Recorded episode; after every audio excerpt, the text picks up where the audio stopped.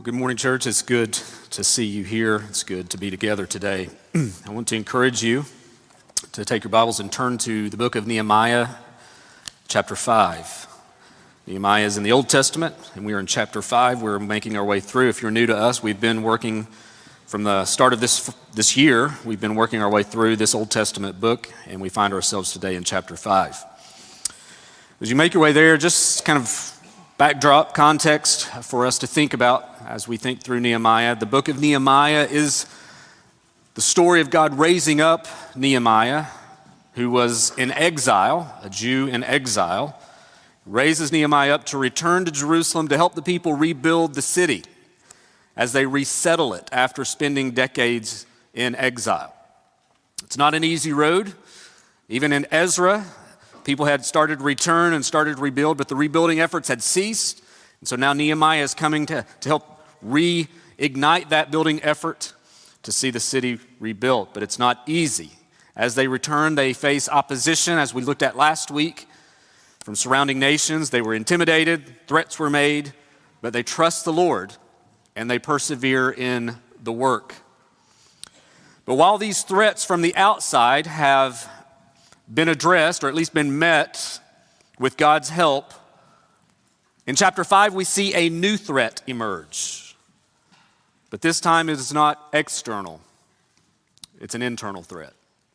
Find here in chapter 5 is a great problem that the Jewish people faced.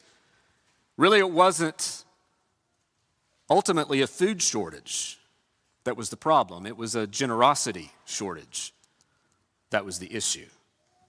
When we come to this chapter, the central question that I think that's being asked even of us today is, do we care more about ourselves and personal gain, or do we, out of reverence for God, seek to be generous to others?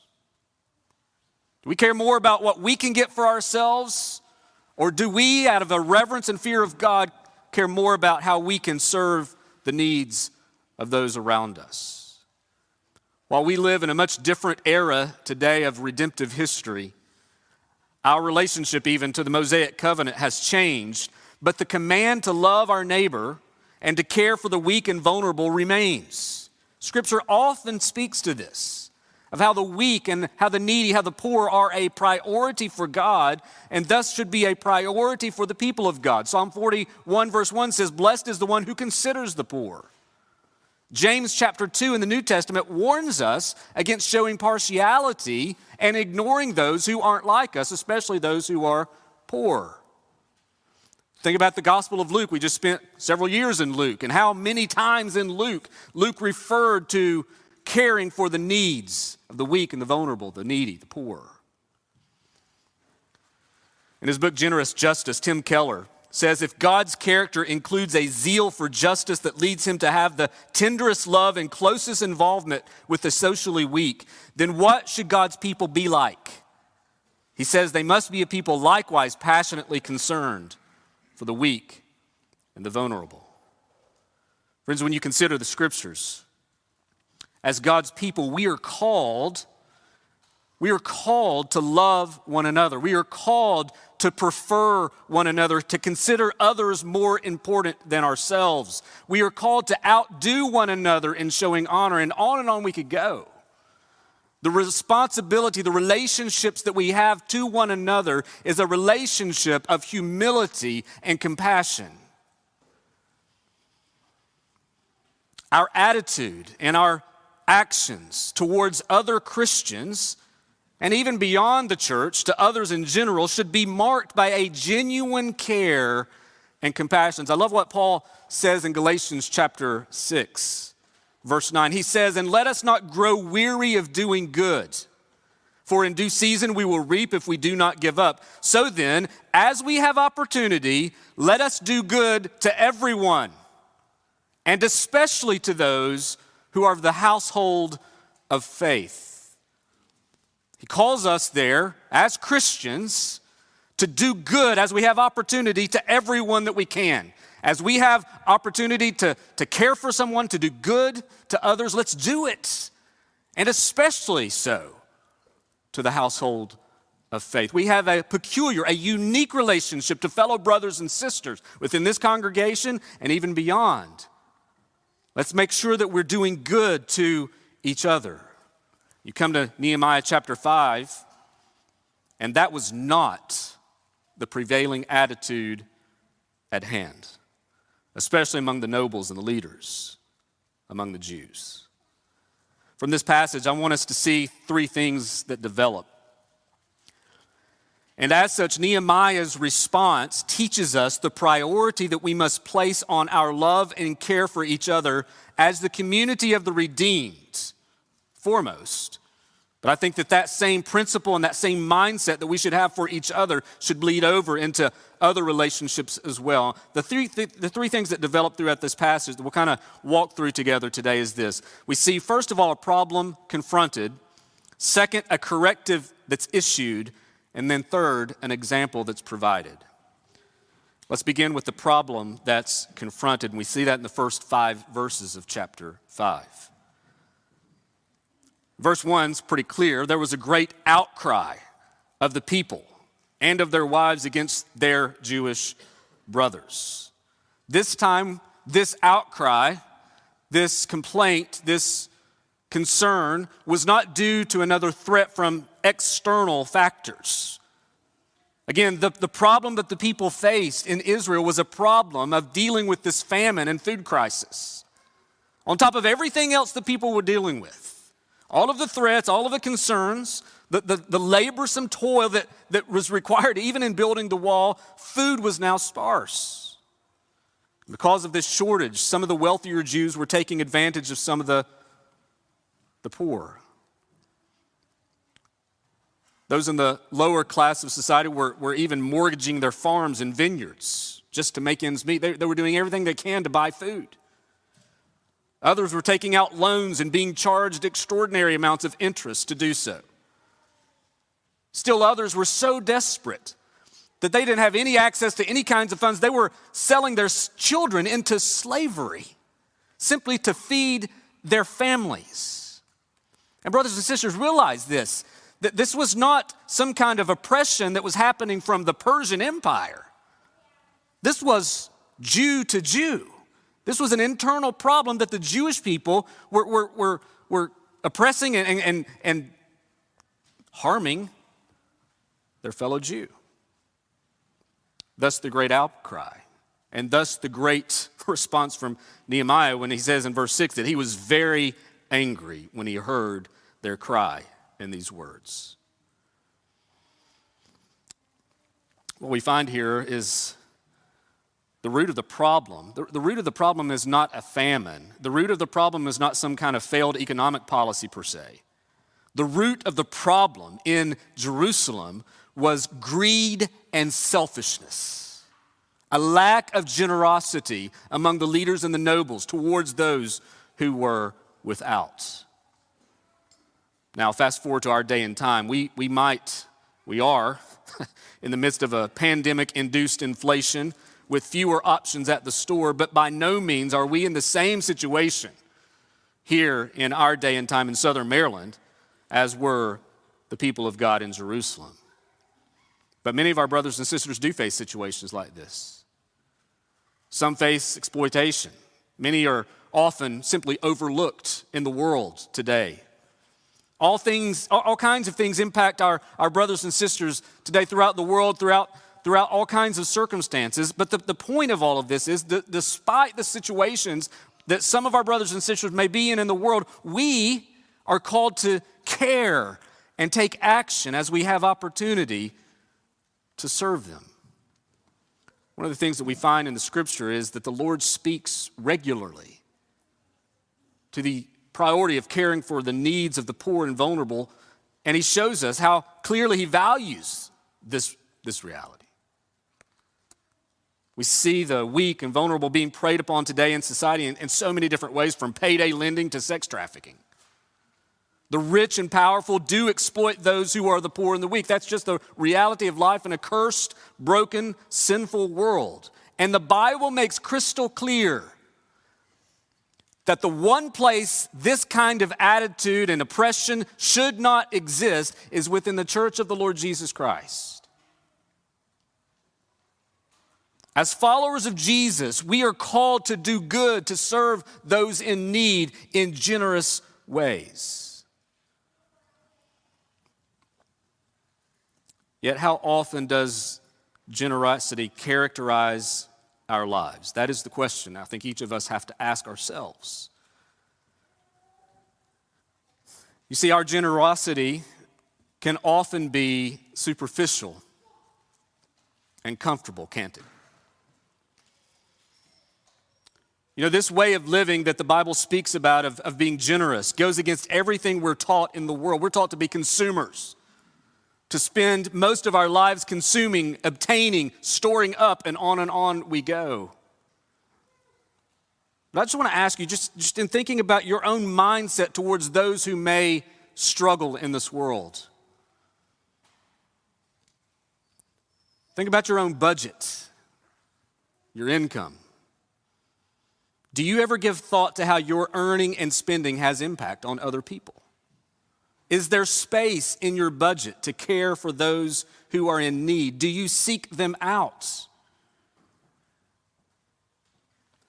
In her book, Finding Holy in the Suburbs, Living Faithfully in the Land of Too Much, Ashley Hales writes, "As we stay out of the lives of the poor and needy, because we first don't see ourselves as poor and needy, our compassion dries up.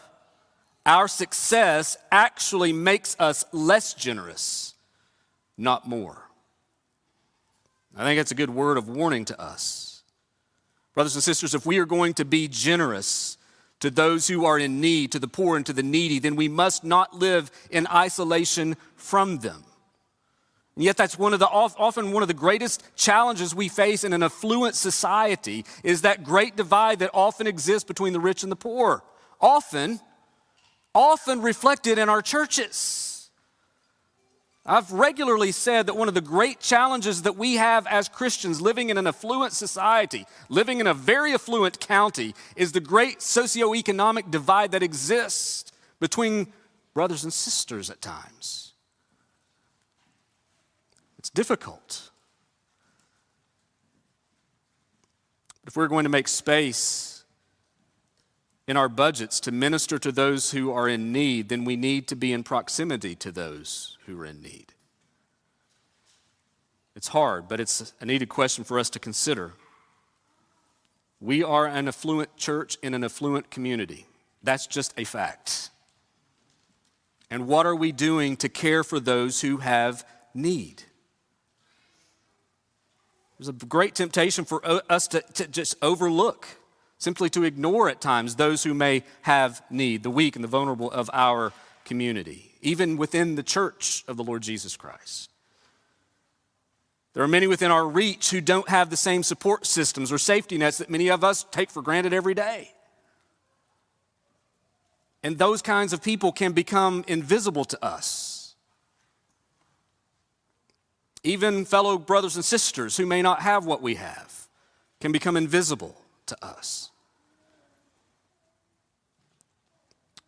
So you see this problem that is confronted head on here in Nehemiah.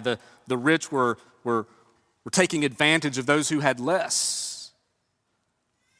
And this was within the Jewish community. This was not Persia imposing their will over the people. That was already in existence. This was on top of all of that. You had fellow Jew hurting fellow Jew. See from this text is a corrective that is issued, and you see that in verses 6 through 13. Once this great outcry reached the ears of Nehemiah, he was angry. He gets angry a couple of times in this book, but this time he's very angry there in verse 6.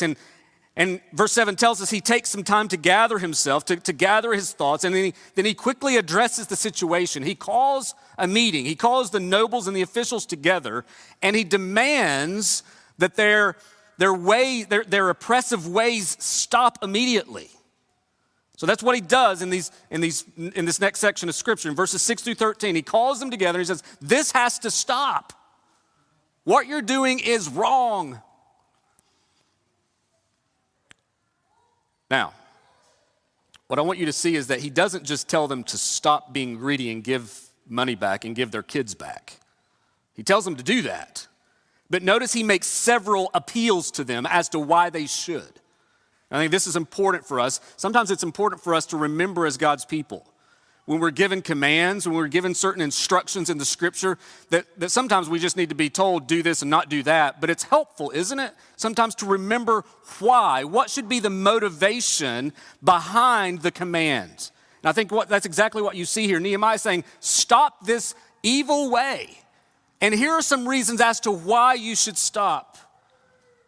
I think these are helpful for us to consider. And so he gives us several appeals. Number one, notice he appeals to their identity. Look at verse 7. It says, I took counsel with myself and brought charges against the nobles and the officials. And I said to them, you are exacting interest each from his brother.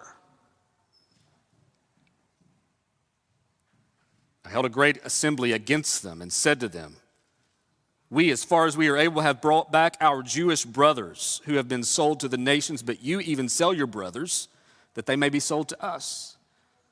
3 times in 2 verses, Nehemiah uses that term brothers. This is family language. You see what Nehemiah is doing here? He's not just calling out their error. He is pointing out the fact that they are hurting one another and they are part of the same covenant community. These were fellow Jews. Not that exploiting non-Jews would have been okay, but this especially should not have been the case within this community. We know that when we read the scriptures, we go to the New Testament and we see certain things that we're instructed in. Jesus says in John chapter 13, in verses 34 and 35, he calls us there to love. He says that you're to love one another. And as we love one another, the world's going to see it, and they're going to know you are followers of Jesus by the way that you love each other. Now, do you think that Sanballat was looking on at this situation in Jerusalem saying, oh, they must love each other. They take each other's kids as slaves. No, not at all. Not at all. This was not the case. Friends, it's a reminder to us that our care and our compassion for the entire believing community is not something we base upon economic or ethnic or other kinds of status. We are called to care for the entire body of Christ, 1, because it glorifies God and reflects his character. 2, it shows the world who we belong to. 3, it shows that we value those who are created in his image, which is everyone. And 4, it reflects the fact that we are part of the same community. Local body of Christians here, but a greater body of community as we think about the universal church. It's a reminder to us that fellow brothers and sisters, those who are suffering, we should suffer with them. We should enter into their suffering and care for them as we have opportunity to do so. Listen, you can read a passage like this and hear these kinds of things and get overwhelmed really quickly when you look at the world today. We have to remember, we're not going to save the world. Redeeming Grace Baptist Church is not going to save every crisis. It's not going to happen. But as you have opportunity, remember what the scripture said, as you have opportunity, do good to everyone. As we are living in proximity to situation and we are aware of opportunities to do good, we should do that. But he appeals to their identity, and it should remind us that we have a responsibility, let me even say obligation, to care for the needs of fellow brothers and sisters in Christ. Now, I do want to commend you. This is not a sermon against you. Let me just say a word of commendation to you, church, because I see you do this and you do it well. A number of times, again, one of the privileges, there's some things that aren't privileges of being a pastor, but there's some privileges, there's some perks. And one of the perks about being a pastor is you get to see people care for each other, kind of behind the scenes. You get to see things like people giving their stimulus checks saying, I really don't need this, can you give it to somebody who does? People buying groceries for others. People caring for each other in ways that you'll never see otherwise. It's a beautiful thing to watch, and I've seen you do it countless times. And I'm thankful for that. And I would just say, keep it up.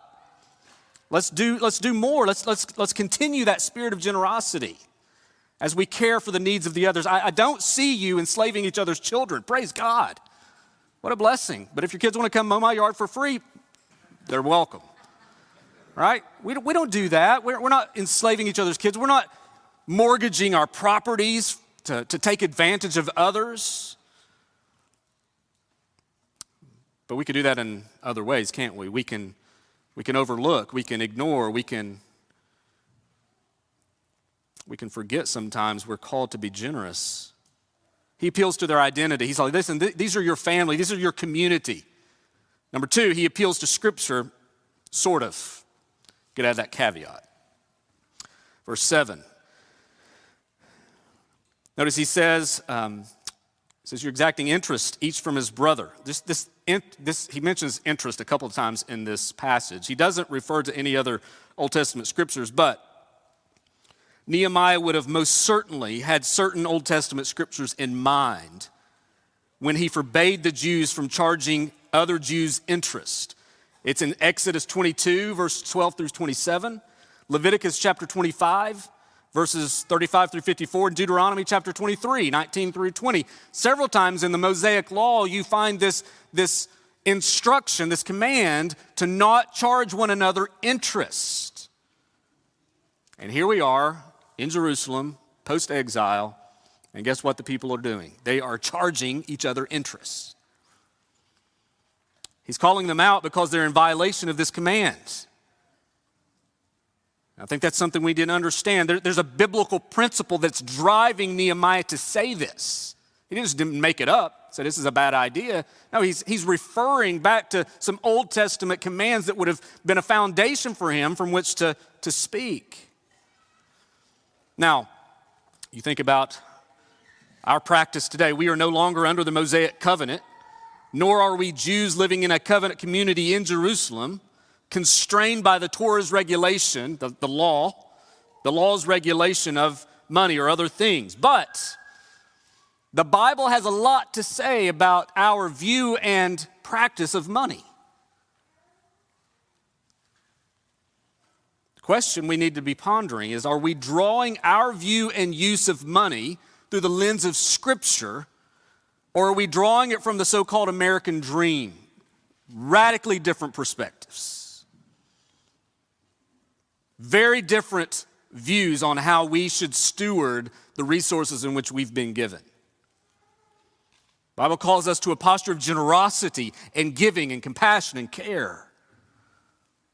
It's a good word to us just to pause and consider just how much are we paying attention to the guidance of Scripture in our use of money. Number three, a third appeal, an appeal to God's redemptive purpose. Look at verse 8. And I said to them, we, talking about all the Jews, we as far as we are able have brought back our Jewish brothers who have been sold to the nations. But you even sell your brothers that they may be sold to us. So what Nehemiah is saying, he's like, listen, we've been in exile. We were foolish. We disobeyed God, and he's told us if we would continue disobeying him, he was going to let other nations come in and take us away, and that's exactly what happened. But now they're returning from that exile, as God had promised, and Nehemiah's like, listen, do you not understand? One, God's people had been redeemed out of Egypt long ago. Remember, God brought out through Moses, and then later, Joshua into the promised land, God's people out of Egypt through the Exodus and given the promised land. Most recently now, they've been in exile, but God returns them back to the promised land for them to simply exploit each other in this way, to take advantage of each other, to treat each other in unjust ways. Remembering God's redemptive activity is always a good default for us when we consider our present faithfulness to him.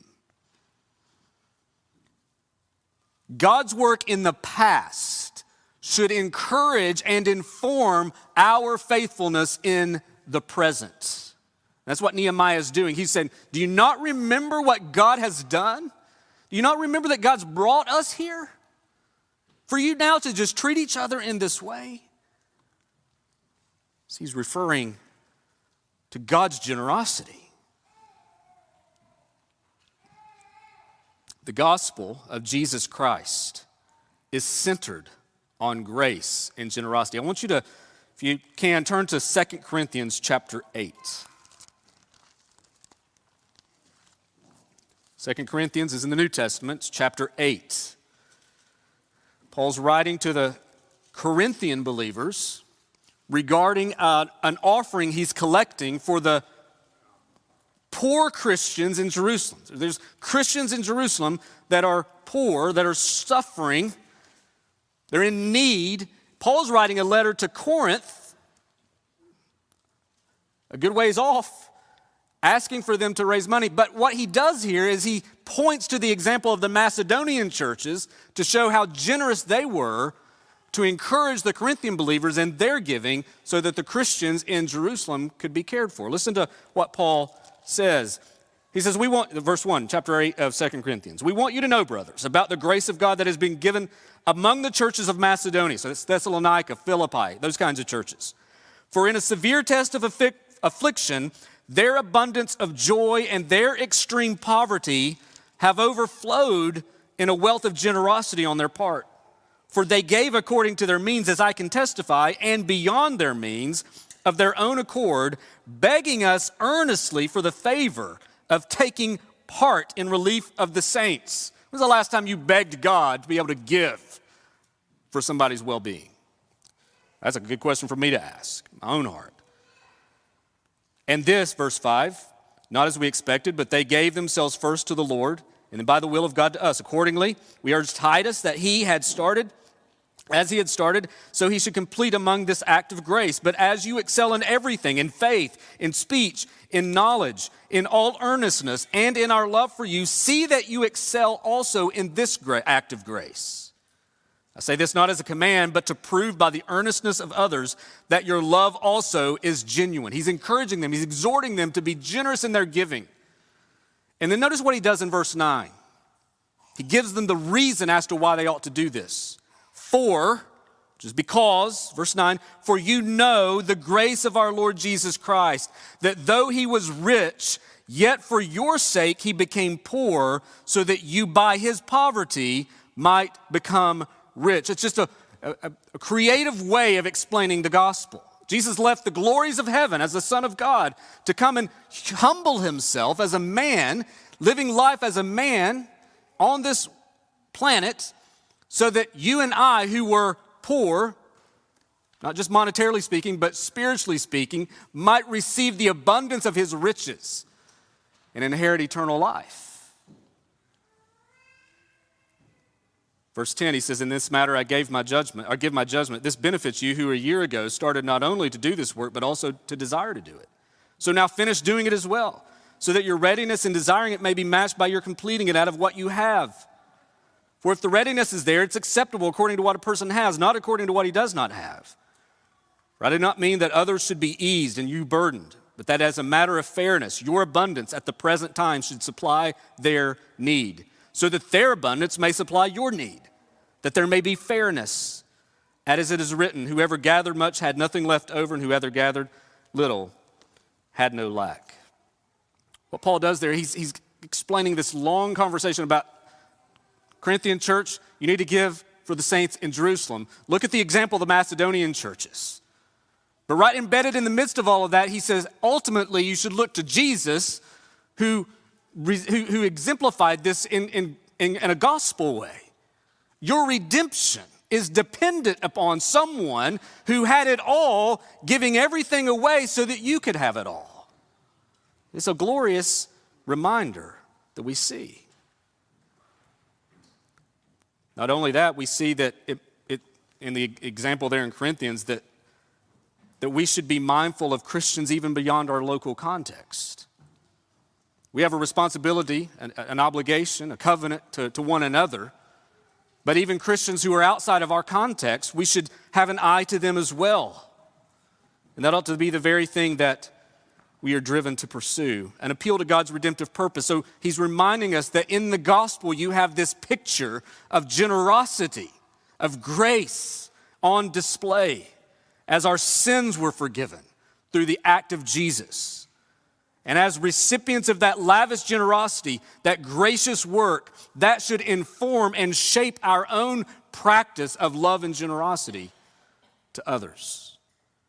Number 4, an appeal to the fear of the Lord. Look at verse 9.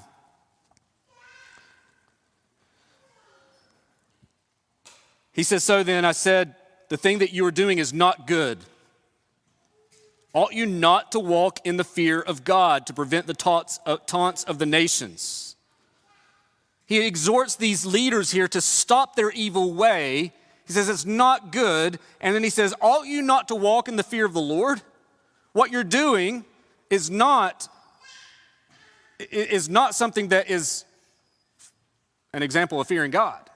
You are more concerned about your own well-being and maintaining that standard of well-being and living than you are fearing the Lord. As such, they needed to be concerned about God's reputation among the nations. The way they were treating each other did not paint a good picture to the surrounding nations about the character of God. Their witness was impaired by the injustices that occurred within the community of the covenant community. I think the same lesson is true for us. If we truly fear God, then one of our chief aims will be to live in a way that honors the Lord before those who are watching, those who don't believe in Him. We would live in a way, and how we treat one another would show the goodness of God. How we treat each other says a lot. Listen, brothers and sisters, how we treat each other says a lot about how we view God. And it has a lot to say. How we treat each other is a witness in and of itself to the world who doesn't believe God. So it's an appeal to fear. We're called to fear the Lord. And as we fear the Lord, we love each other. And as we do that, we are a witness to His greatness. Number 5, fifth appeal is appeal from personal practice. And I just want to refer to this briefly because we're going to return to it in a moment. In verses 10 and 11, you see Nehemiah. He wanted them to know that he himself had lent money and grain, but not in a way that sought to benefit him personally. He said, "Moreover, I and my brothers and servants are lending them money and grain. Let us abandon this exacting of interest. Return to them this very day their fields, their vineyards, their olive orchards, their houses, percentage of money, grain, wine, oil that you've taken from them." So listen, my own personal practice is not to do what you're doing. And Nehemiah was the governor of Judah. He had everything at his disposal. If there was somebody in Judah, someone in Jerusalem that had access to take advantage of others, it was Nehemiah. And he said, listen, I'm not doing that. I'm not playing your game. He helped those in need. And then number 6, the sixth appeal is appeal to God's judgment. Look at verses 12 and 13. Nehemiah says, listen, I'm calling you to obedience. And he says, verse 12. Then he said, we will restore these and require nothing from them. We will do as you say. This is what the people said to Nehemiah. And then he says, I called the priest and made them swear to do as they had promised. I also shook out the fold of my garment and said, so may God shake out every man from his house and from his labor who does not keep this promise. So may he be shaken out and emptied. You see what Nehemiah is doing? He's like, listen, all right, you said you're going to do what I've asked you to do. He's like, I'm going to hold you to your word. And if you're not going to fulfill your word, then may the Lord judge you. May the Lord empty you out. May he take care of you. He reminds them they're going to be accountable for their actions. And if they did not keep their word, then God would bring judgment upon them. Brothers and sisters, judgment is certainly not the only factor, but it's certainly a motivating factor to obedience, isn't it? It's not something we should take lightly. It's a reminder to us that it's God who determines what is right and wrong, and we ought to live accordingly to that standard because we're going to be held accountable to it. So you see this appeal. Nehemiah issues this corrective and he appeals to all of these things as to reasons why they ought to cease their evil activity and start to do good to those in need. Number 3, lastly, an example provided. In verses 14 through 19, Nehemiah basically gives us a bit of a personal testimony here. Remember, he was cupbearer to the king of Persia, and he had sought the king of Persia's permission to return to Jerusalem to lead this effort. So the king of Persia appoints Nehemiah governor of Judah, a role that he would fulfill for 12 years, and that also came with certain benefits. So I'm sure before Nehemiah traveled from Persia in the north down to Jerusalem that he met with HR in Persia, and they kind of unpacked for him the benefit package he was going to have because he was now governor. And one of those perks was this generous per diem that he was given every day that would allow him these wonderful, this great food budget, this food and wine budget that he was given so that he could host regular dinner parties at his house in the palace. In fact, it was Persian custom that governors were expected to host dignitaries regularly. So we see here every day 1 ox, 6 sheep, birds, and 10 kinds of wine were prepared for him to host these kind of parties. But what you need to see is that Nehemiah makes crystal clear that he did not take the food allowance he was afforded. He had every right to take as the governor, because it was too much for the people. Notice what he says. Moreover, from the time I was appointed to be their governor in the land of Judah, from the 20th to the 32nd year of Artaxerxes the king, 12 years, neither I nor my brothers ate the food allowance of the governor. Former governors, though, who were before me, laid heavy burdens on the people and took from them their daily ration, 40 shekels of silver. Even their servants lorded it over the people, but I did not do so. Why? Because of the fear of God.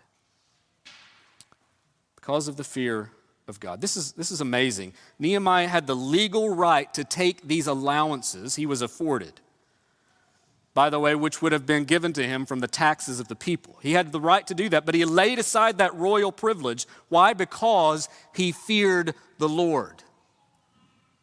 What we see here is a man who led with a selfless heart that feared God more than he did man. Now, we're not told where he came up with the money to pay for all of these kinds of meals.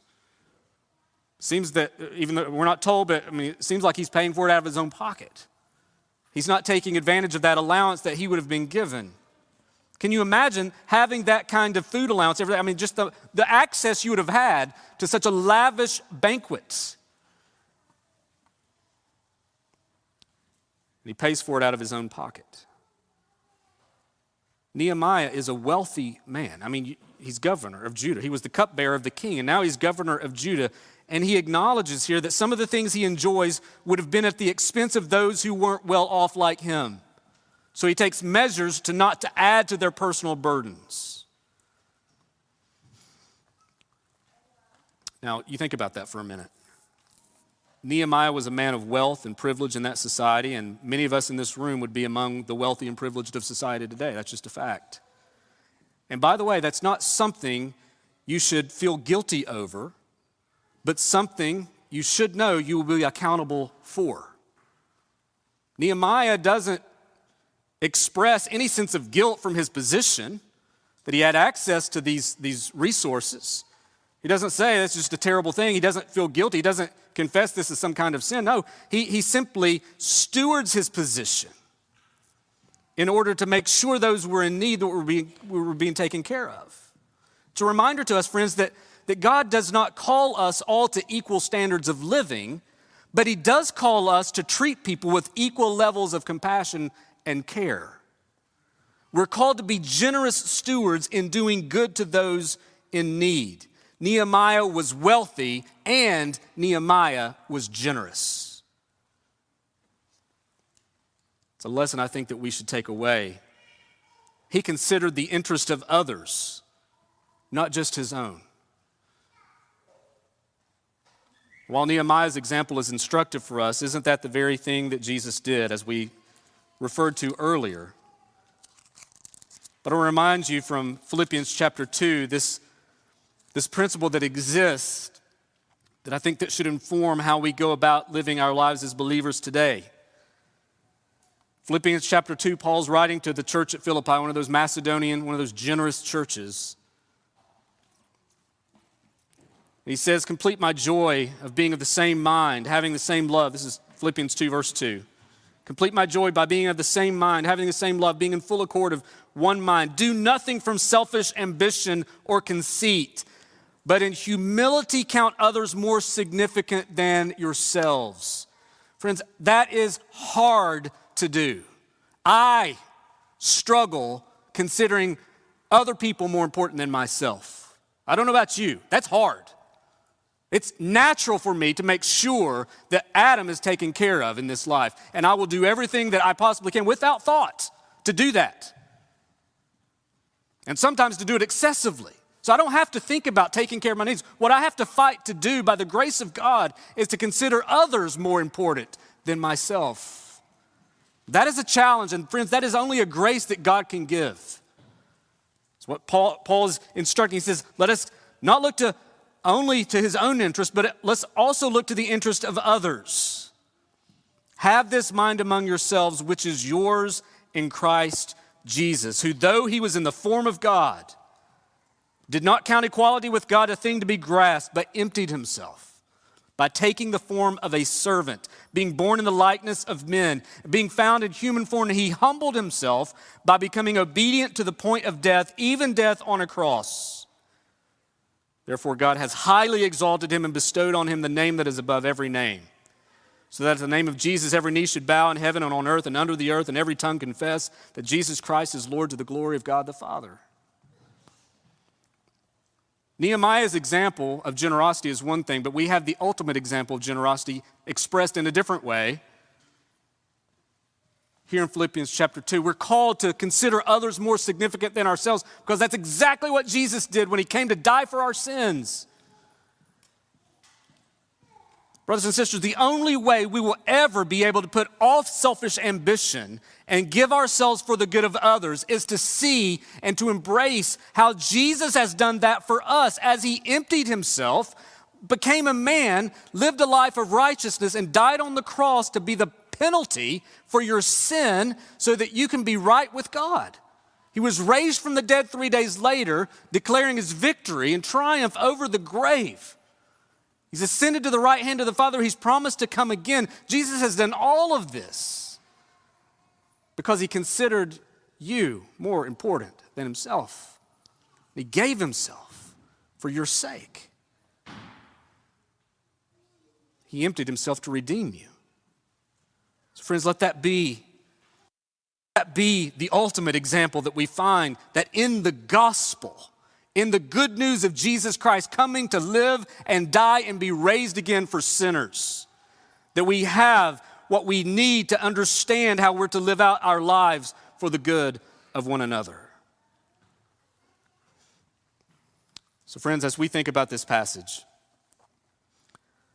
here in Nehemiah chapter 5, the big question we need to answer is this. Do you live to make yourself more and more comfortable? Or do you live in a way that gives yourselves sacrificially at times to serve the needs of one another?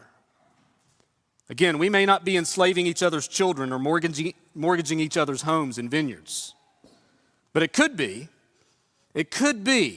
that God's work at times is hindered because we prefer our own comfort more than we do the good and needs of others. Friends, God has not called us to embrace a comfortable Christianity. He has called us to love our neighbor, to bless those in need, to consider the needs of others, and to live generously for their good and for his glory. Let's pray together. Father, we thank you for this passage and example of what took place in Jerusalem so long ago. Lord, these were dark days. These were difficult days there in Jerusalem, and your people were in bad shape spiritually. Father, we thank you for this word and for this testimony from the Old Testament that shows us this, that's transparent about the reality of what your people were like and what they did. Father, would you help us to learn from it, not to fall into the errors of old ways, but God, that we would be faithful and generous stewards of what you've given us. Lord, would you shape our hearts after the heart of our Savior? Would you help us to be a people who are willing to humble ourselves, to consider others more significant, more important than ourselves? Father, we live in a world that breeds selfishness. So we need your help in seeing beyond our own way at times, that we might be instruments in your hands to do good in this world and to love each other well, that your name would be glorified. Forgive us when we have failed to do so, and help us, Lord, by your grace to walk forward in faithfulness and in righteousness, that you would be praised and pleased. We pray this all in Jesus' name. Amen.